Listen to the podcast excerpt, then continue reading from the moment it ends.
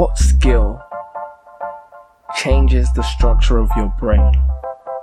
Is the question that I will answer by the end of this show.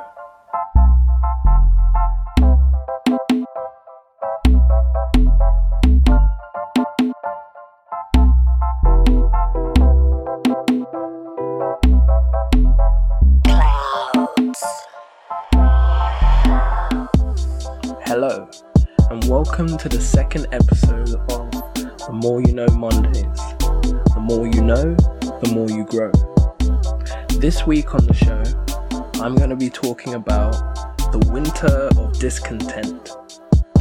And already with the name, I'm sure there's like a lot that you have to say about it, and there's a lot that I want to say about it. But before we get into that, before we even get into that, you know what we have to start with. We have to start with our Monday affirmations. Because we have to start off the week right, you know? We have to start it off with a positive vibe. Because it's the start of the week, and sometimes it feels like we needed another day on the weekend, you know? A three day weekend, as we were talking about the three day week last week, a three day weekend would be like perfect. And when I say a three day weekend, I just mean if there was a way where we could insert a third day into the weekend so that we still had Monday to Friday, but then we just had like Saturday, Sunday, and fun day. I don't know, like I don't know what the third day would be called or how we could put it in the calendar or how we could slip it in there, but maybe we could slip another day in there and we could call it a third day for the weekend. Anyway, that's another like delvage into my mind, but anyway, let's go on to the quote. So the quote for this week or this episode or however you want to take it, is goes like this. Just because it's not what you were expecting doesn't mean it's not everything you needed right now. And this quote is by Paulo Coelho. And I probably butchered that name, but the spelling of how it's all spelled and his name and everything will be in a post that I post maybe on Tuesday on the my opinion means and I think Instagram page. So if you're not following that, make sure you you follow us at my opinion means. But I think this quote is really interesting and quite I take it in heed because it's really quite motivational to me. It makes me think about my failures and how I shouldn't just see my failures as, ah, oh, man, I failed at this. Let's forget about that thing. Obviously, I'm bad at that. No. Maybe I need to just work harder at it. Maybe I just need to train better. Maybe I need to look at the situation differently and approach the whole thing in a different way to better achieve my tasks. Like, just because it doesn't go the way you expect in, you need to expect the unexpected in life because things don't often go the way you plan them exactly. They never go that way. Like, you, you can plan things to a T and there will always be something that goes wrong or something that you maybe forgot to do that you didn't realize that you missed from your checklist or, do you know what I mean? Like, you, there's so for me, I see failures as lessons, way-ins that I can better myself or my surroundings to better achieve what I want to achieve. I also think you shouldn't neglect the second part of the quote where it says, doesn't mean it's not everything you need right now, because when you get to that place of failing or not achieving something in the way how you expected, it's very easy for you to go into a place of oh, why? Or why did this go this way? Or no.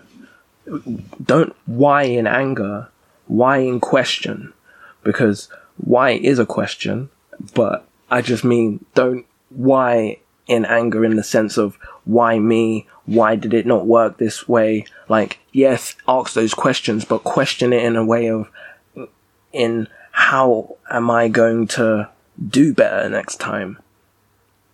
Don't be so mad at yourself because you don't know how things are going to go until you try them and do them. There's a great brand out there called Nike, and they have a slogan um, that says "just do it," and I agree with them. If you have an idea or a thought or something that you want to try, just do it and see what happens and see what comes of it, instead of just sitting on your hands and thinking that the phone's gonna ring when you ain't put nothing out there for to make the phone ring. but anyway, that's the Monday affirmations. I hope you've enjoyed them. And let's get into the winter of discontent. now, this is a mad topic because obviously last week I was talking about uh, the three day week, and that was around in the UK in 1973 to 1974. And now the winter of discontent was around in the UK uh, between 1978 and 1979. And it was, it's an interesting time because there was widespread strikes. Like it started just in the private sector, and then later it got it went spread over to the public sector in the trade unions, and basically they were just demanding a greater pay rises than the limits that the prime minister at the time, James uh, Callaghan, and his Labour government were actually had imposed against the trade unions Congress. And I think the main reason for it is they were trying to control inflation. Not that that's an excuse, but I mean, I'm not in government, but it seems that the government seem to have a, a really hard time at times to controlling things when things are, how do I say them, crazy times. They they really have a hard time getting a rein on these crazy times. Everything always seems like um, like the government will never get a handle on things, and it always feels like the little people like us are the ones like that always seem to have better common sense than the people in charge. But anyway, let's talk about some background around the times before we talk about the winter of discontent, like we did in the previous episode. So, for this, for the backgrounds of the winter of discontent, I want to talk about a brighter time before we get into the darker times of discontent, you know? So, I'm not sure how many people are actually aware but the comparisons kind of came up more so around 2018 when we had that really, really hot summer. Um, but I don't think it was anywhere close to the summer of 1976.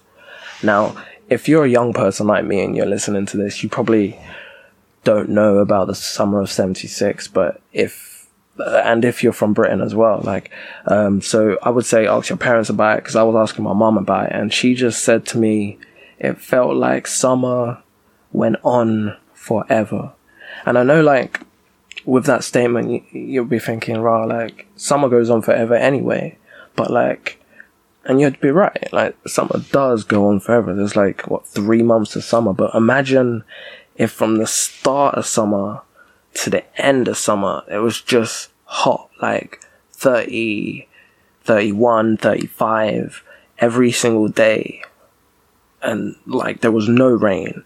Like at least sometimes we get a little bit of rainy period between the sun, like to spread it out because you know things dry up. But these guys in 1976, they actually had a drought, like to the point where the it was let's start with this. So facts this was crazy. So in 1976, the British Isles or the UK had the second hottest average temperature in since records began.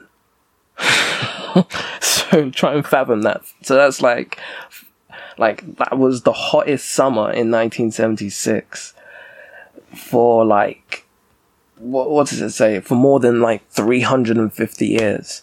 So for 350 years, they had never had a summer that hot in the UK.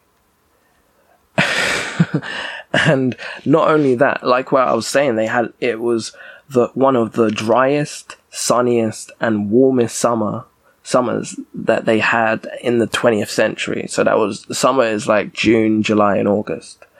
And they had a drought. So, it, it's it's crazy this drought that they had. It, it was so bad that in August on August the sixth, um, the UK government enforced an emergency power bill, um, which they announced on the third of July, 1976, but didn't actually come into force until the sixth of July.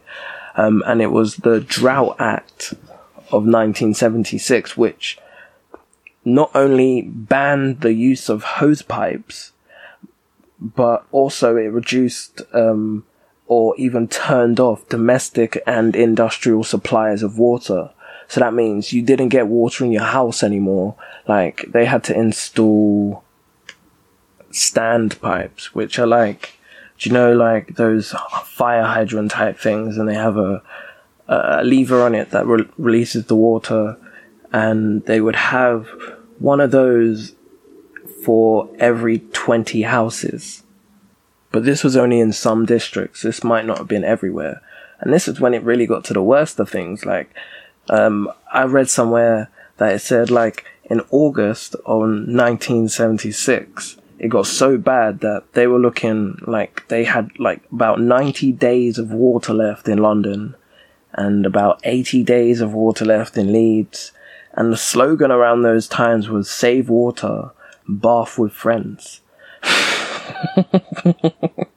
but you laugh and I laugh, but you can imagine like times must have been real like like imagine reservoirs were like drying up and we talk about like end of days like that must have been kind of looking like end of days because like water is something that we, I guess we kind of, we don't really think about as much because it's always there.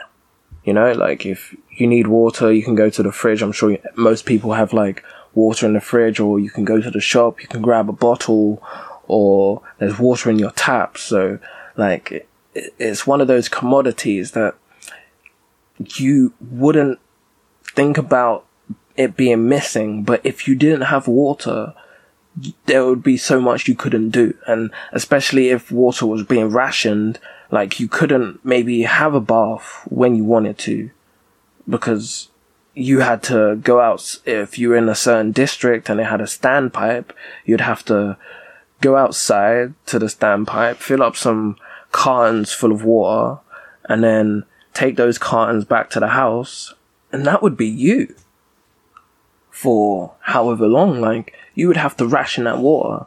Imagine it was only two cartons per house, so maybe you couldn't even wash every day. Maybe you had to ration when you could wash. So for me, just thinking about that, that's a mad concept.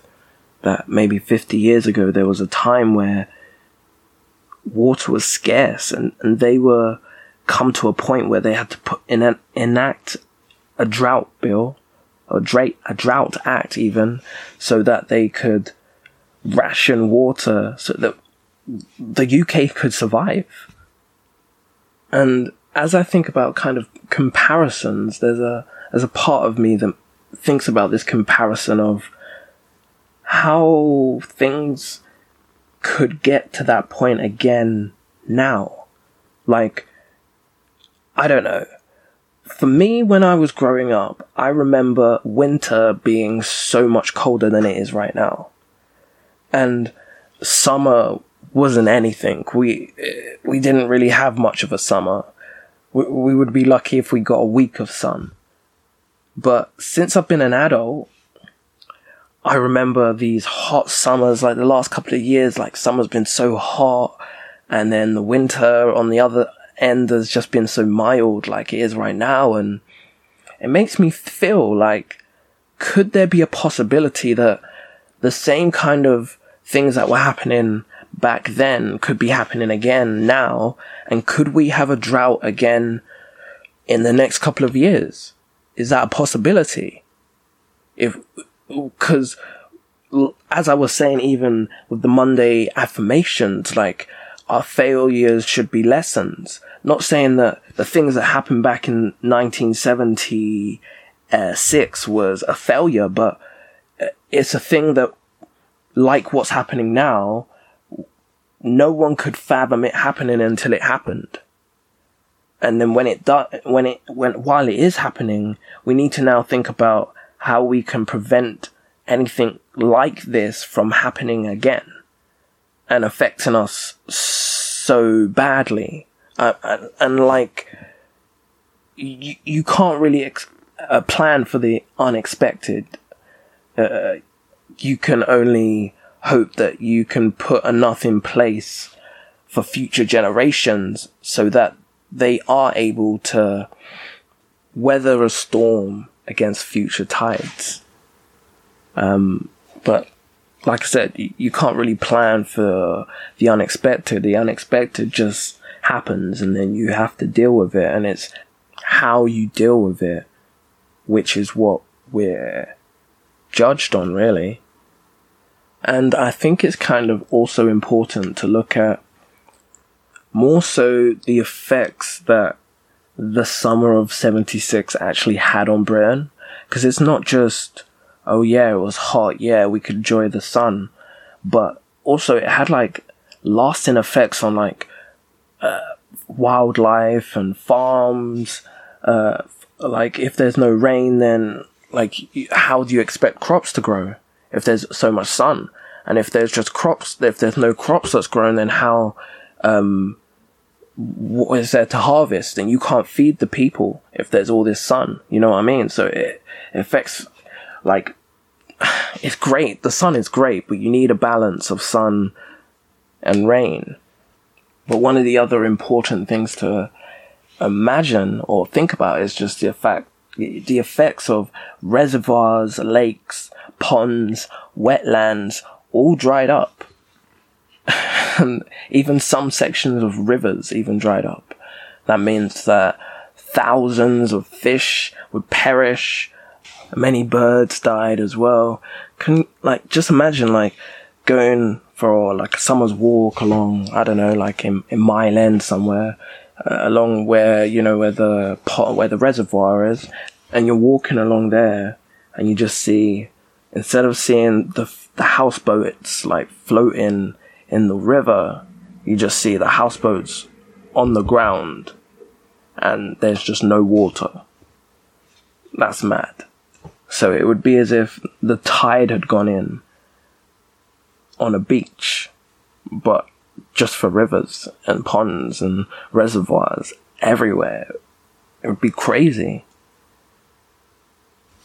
or it must have been crazy, I should say, because this this actually happened. I'm saying, I'm I'm thinking about it, and when I'm saying it, I'm saying as if like it's a thought or an idea that could have happened. No, this actually happened, and let's go into some more crazy facts from the 70s. So I was looking into some more other facts. So did you know that Stephen King made his debut as an author during the decade of the 70s? In fact, he released his first book, which hit the shelves uh, in 1974, and the name of his first book was called Carrie. Also within the decade of the 70s, he also released he also released his big novel, The Shining, in the 70s as well. And I also think it's a fun thing to mention that though his first debut book came out in 1974, within two years they had the, the book, the book? the film for the book out in the theaters. So imagine that you're a brand new author, your book hits the shelf in 1974. It's a hit from the moment it hits the shelf. Everyone's buying it. Then two years later, you've got your first movie for your first book that you've just released. That's no wonder Stephen King is so successful. Like the, the first time he touched pen to paper and created his first story, it was a hit from the moment it hit the shelf to the moment someone picked it up and they read it. They're like, whoa, this guy knows how to write. anyway, another fun fact from the 70s is that in nine, in the 1970s, it was also the start of the Earth Day celebrations. So the first ever Earth Day took place at the start of the 1970s, and the aim of Earth Day is to help encourage people to learn more about the world around them and how they how they may impact on the environment. And uh, it's funny that well, not funny because obviously this is a thing uh, that everyone should do: learn more about the world around them, um, and figure out ways on how they can impact and better the environment. Um, and it's fun that they started thinking about this in the 70s and now several decades later we are still um, maybe just getting a foot in in that so that tells you something a little bit about change in human beings it takes a while for things to really get in motion. But if you don't start it, then there's nothing to go in motion for. Like, uh, BLM, for example, if no one started that, then it wouldn't have been able to go f- in full force this year because no one would have started it back before. So there would be nothing to continually fight for. Speaking of continually fighting, I think is another interesting fact that we should mention. Not even interesting. Most people should be aware of this. That um, the legendary boxer Cassius Clay, better known as Muhammad Ali, um, would wow audiences and become the self-proclaimed greatest of all time when he had his for his fight with Joe Frazier in 1975, which was um, an iconic moment known as the Thrilla in Manila. Now, there's a clip that I will drop after this where I, Muhammad Ali just, like, when I found it and I, I listened to it, I was like, yo, he dropped some real facts here. He's, he's a, an amazing man and he has, uh, he's very particular about his words. Or he was very particular about his words.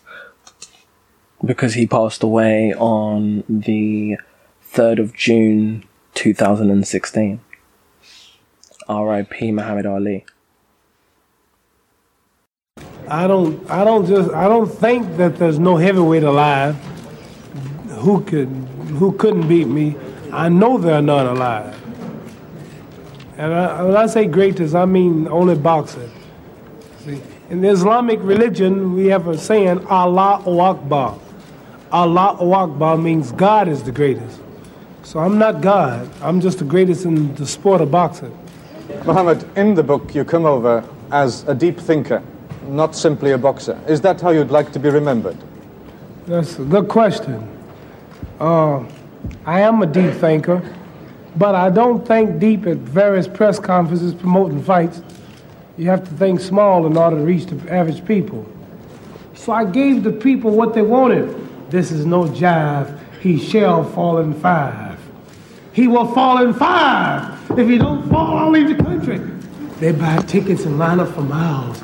Is he gonna fall in five? See, man desires to understand that which he cannot understand. First, he wanted to know what was on the moon. He spent 10, 15 billion dollars for two rocks. Now he don't want to know what's on the moon no more. Now he want to know what's on Mars. Okay, now let's talk about the winter of discontent. And again, before I go into it officially, though I am still actually talking about the winter of discontent, I, I want to talk about the fact that I found it interesting that there is a speech um, in Richard III by William Shakespeare that starts with the phrase, Now is the winter of our discontent. Um, I will actually, let me, it, it's a long, it's a really long speech, but I will read maybe the first couple of lines.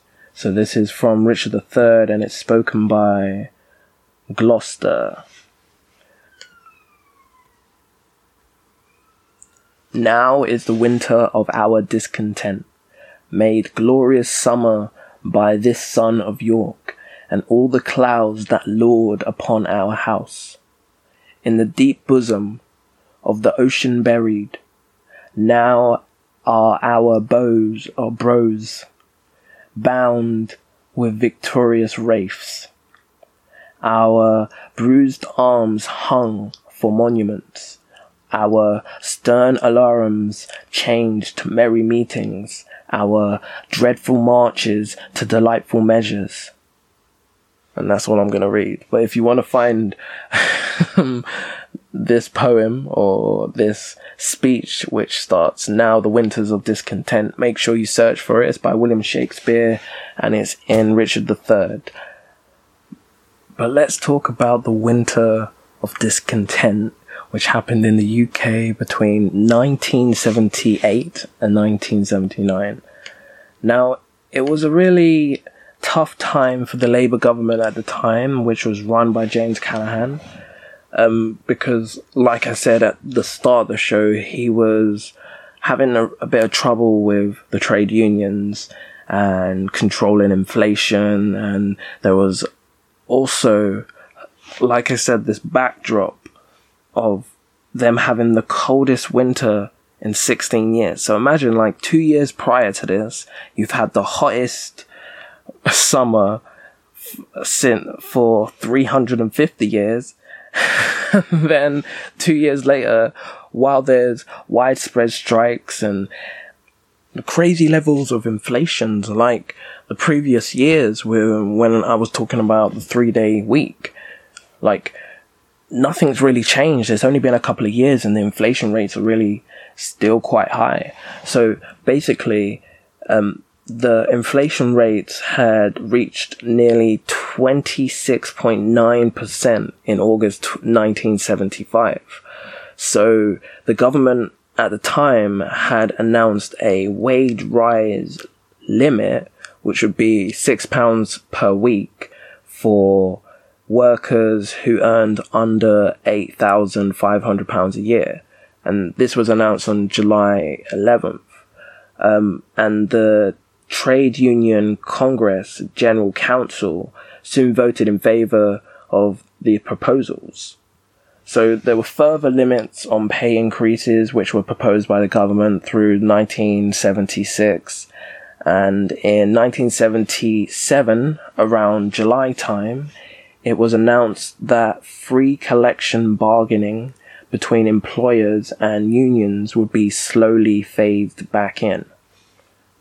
Which wouldn't have been too bad, but the problems come where by 1978, like inflation had kind of more than halved. So the trade unions were kind of hoping that the government would just take away the limit altogether, but instead the government introduced this new wage limit, which increased wages by 5%, which was obviously rejected by the trade unions who weren't expecting it, but like 5%, they were expecting it to just be cancelled altogether. So it's kind of interesting to think about, really.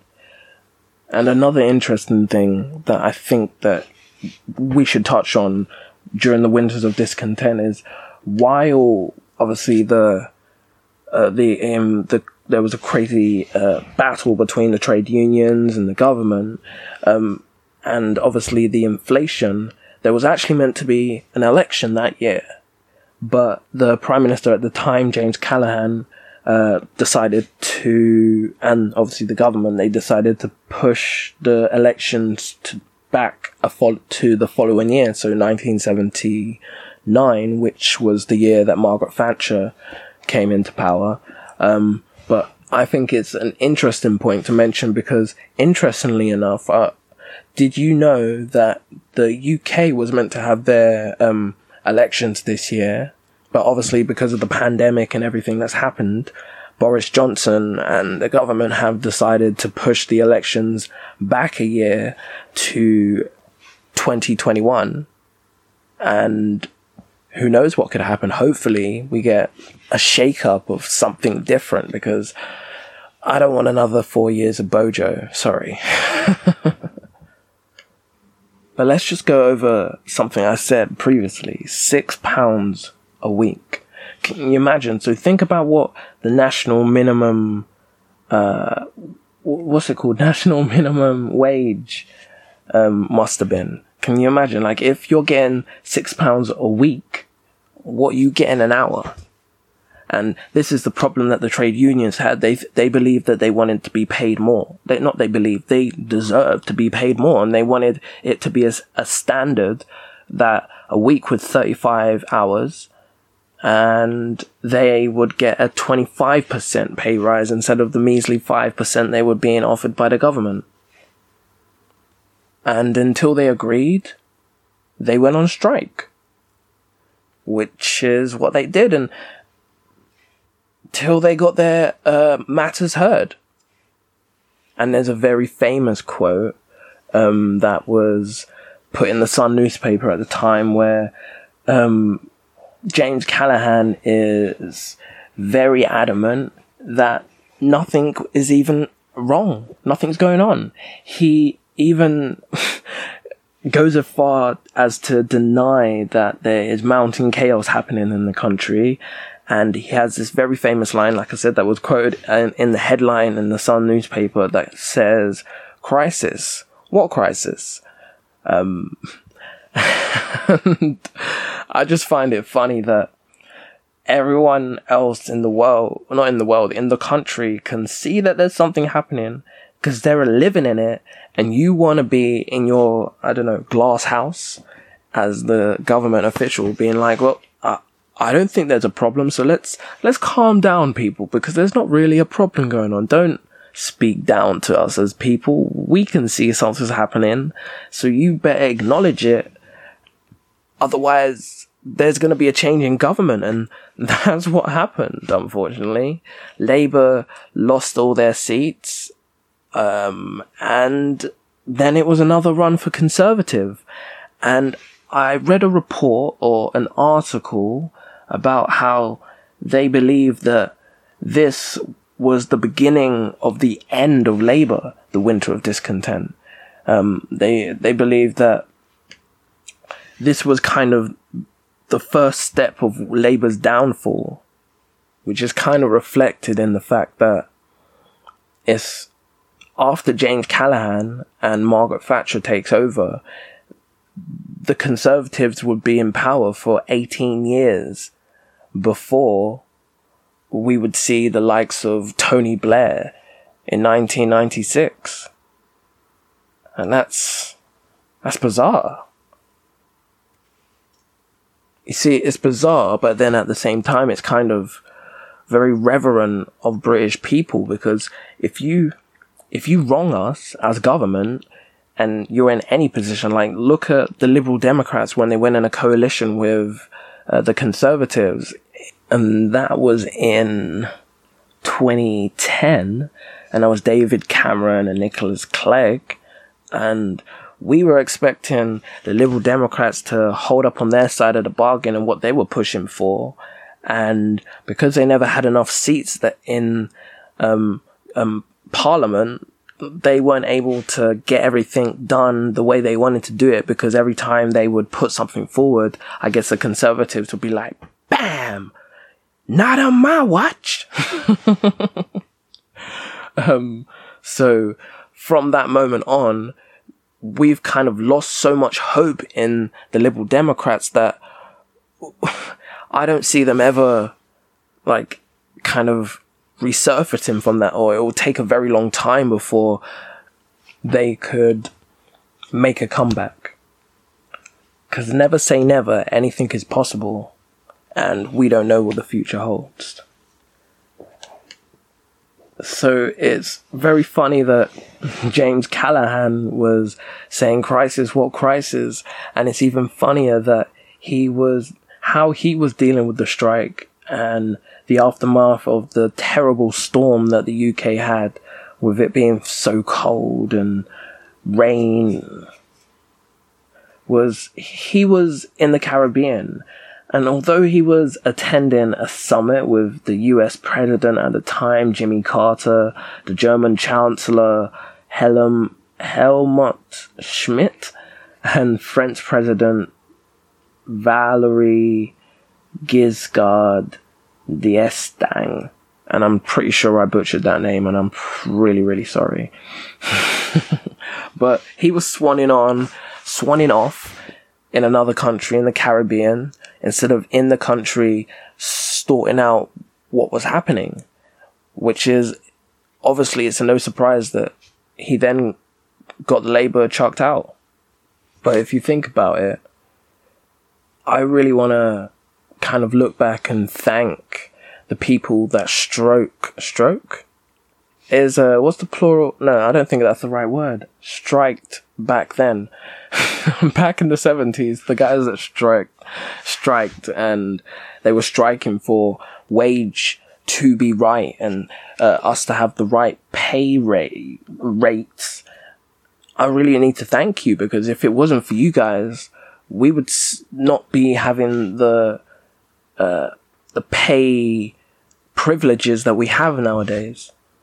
Um, and they were just fighting for a minimum of like maybe like sixty pound a week. Like they were they were fighting from six pounds to sixty. That's that's all they wanted, man. It, it shouldn't have been too hard. But like with most things, unless you're, I guess, in it, you don't know how hard things are until you you're there doing the things. So, I mean, although it's easy for us to judge, we don't know what the const- full constraints of being in government are. Not that it's an excuse, and I'm sure it is possible, but it's just something to think about. Along with the winters of discontent, because they had strikes, they had chaos, they had snowstorms and crazy weather, and by the end of January, there was probably about 90,000 Britons who were receiving unemployment benefits. Which, if we compare to now and the crisis that we're going through with the pandemic, we probably have many more than that who are on furlough. And that's one thing I worry about, kind of how the economy is going to bounce back from this are we looking at maybe a possible recession that could be coming? Is there going to be a drought sometime in the future soon, in the next couple of years or so? Is the economy going to crash? Let's hope not. But these things from the past are kind of like good omens that we should look at, but be warned about because although it's happened and we've got over it, it could always happen again.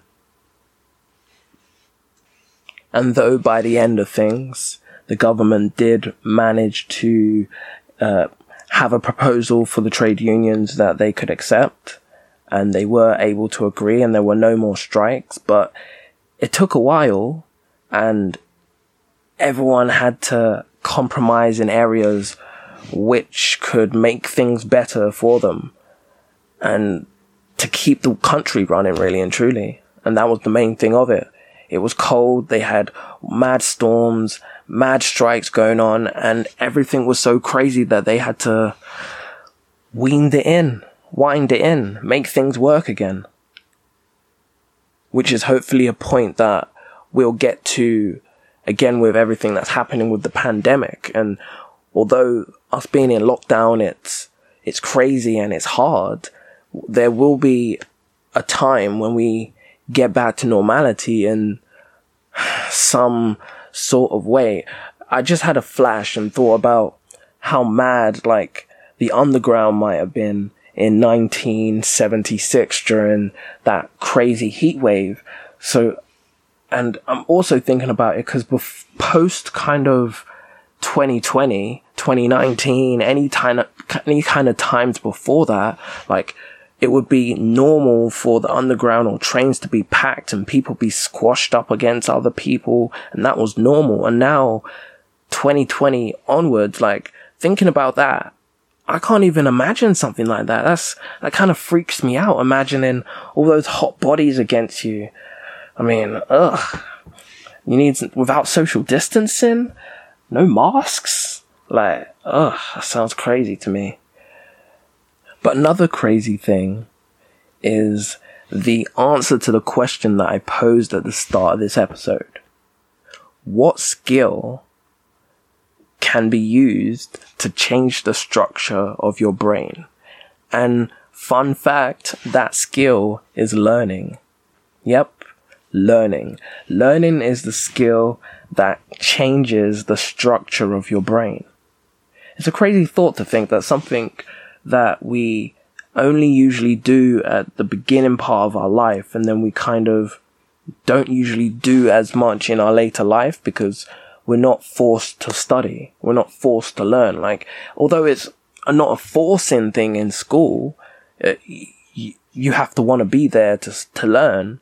But it, school is kind of like the the the um, workforce of the of your young life, and not workforce as if you're working, but like you spend most of your time from nine to five in Monday to Friday at work. And it's the same with school, though it's, I don't know, what hours you work at, what hours are they at school? Um, eight till three or three thirty or four o'clock, but it's still the same kind of concept. It's about eight nine hours with a little break in between, so about six maybe. But you're still at school for the majority of your life before, and then when you become an adult, you're at work for the majority of your life. So nothing really much changes between school life, not school life, um, from adolescence, from young life to being an adult, but like the structures or uh, the, not the structures, the, the foundations change of what you're looking at. So I find it to be an interesting fact that learning is the skill that changes the structure of your brain. And it's actually interesting to know that someone who is like me, like a creative, I'm always learning new things and people who are athletes, they're always learning new uh, techniques and stuff like that. So that changes the structure. People, even people who are like musicians, people who learn to play a new instrument. When you learn to play an instrument or you learn a new language, you're changing the structure of your brain. And it's not, it's kind of like, the funny thing that I found was in this article that I read, it said like, it was mentioning how scientists until recently have only just found out that our brains still develop past ad- when we become adults. Before that, they believed that our brains stopped developing when we be- when we became adults, and I think that's crazy. Can you imagine? Like, what do scientists do all the time? Like, I know sci- science isn't an exact science, but you man really thought that our brains stopped developing when we became adults? Our brains are like supercomputers, and y- you'd think that that would stop developing. Nah, it's always growing and changing, I'm sure. Um, but no more do they believe that. There's been recent data that has shown that our brain continues to change over the course of our lives cells grow, they form connections with new cells. Some stop take stop uh, stop talking to others, uh, and it's just nerves, you know, and that's nerves shifting and changing is how we learn. So basically, to put it in layman's terms, what I mean by when I say learning changes the structure of our brains is that it rewires our brains. So the brain is obviously not just this big blob of tissue that's in the top of our heads, or not even in the top of our heads, um, confined within our skulls. Um, like our, like I'm saying, it, it's a supercomputer, our brain. So if you, if you weren't aware, like it's between six to seven weeks is when a, when the brain starts developing inside a human embryo. And at that point, between in six to seven weeks, it's already started like um, creating different parts of the brain. So, did you know? Oh, not even did you know? Um, these areas, such as uh, the prefrontal cortex. So the prefrontal cortex is the area behind your forehead, which is why it's the prefrontal. It's not the front, it's the forehead is the front, so it's prefrontal, it's just behind the front. and the prefrontal cort- cortex, that's the region of your head which solves problems. And then there's the visual cortex, which controls sight and sound. And then there's, um, another part deeper in your brain, which is called the hippocampus, which helps stores helps store memories, and uh, it's also interesting to know that the cortex is just the outer layer of your brain. So let's put this in layman terms again. If I, am pretty sure I've said this already, um, but when you learn, your brain organizes and then reorganizes itself so that you're able to use different parts of your brain to learn at different times. Maybe that's very hard for you to understand. It's hurting my brain and my head just saying it, but hopefully that makes sense. So when you learn, your brain organizes and reorganizes itself so it's in a different position so that you're looking at things differently through the new rewiring of your brain, which allows you to be more open. So I found a lot that while I've got back into learning and studying, I have, I had like kind of a, a drought in my creativity. I found it, uh, I was so oversensitized that or, or even overwhelmed to my surroundings that I found it hard to actually write anything. But as I got back into learning and centered myself with the learning, my brain restructured, I assume, and it allowed those pathways that weren't able to connect to connect again. And I was uh, then able to create new things and come up with new ideas and write new things, uh, write more content. But it, if I didn't work on the first step of being me and rewiring myself, I wouldn't have been able to f- propel myself forward. But yeah, I will call this the end of the second episode. Thank you for listening if you got this far to the end of the show. I know it was a little bit of a jumbled one, but I hopefully you kept the gist of where we were going on the winters of discontent and the summers of 76. And also, um, if you have any ideas of things that you want me to look into, I already have a whole selection of things, topics, people that I'm going into through this whole series of the More You Know Mondays every week. But if you have anything that you want to know more about and you want me to look into, I'll, I'll definitely put it on my list to check it out. Um, so drop us an email, myopinionmeans at gmail.com. And if you want to get us on social medias, make sure to hit us up on all the social media platforms at My Opinion Means. And yeah, if you if you enjoyed the episode, share it with your friends. If you listen on Apple, make sure to give us a rating uh, because that really helps the show out. Uh, if you listen to this as a podcast, audibly on YouTube, make sure to give us the thumbs up and like and subscribe. Oh, and drop a comment because that also helps. but yeah, Thank you for listening and goodbye. Oh, and before I go, next week I'm going to be talking about. Actually, I'll let you wait until next week.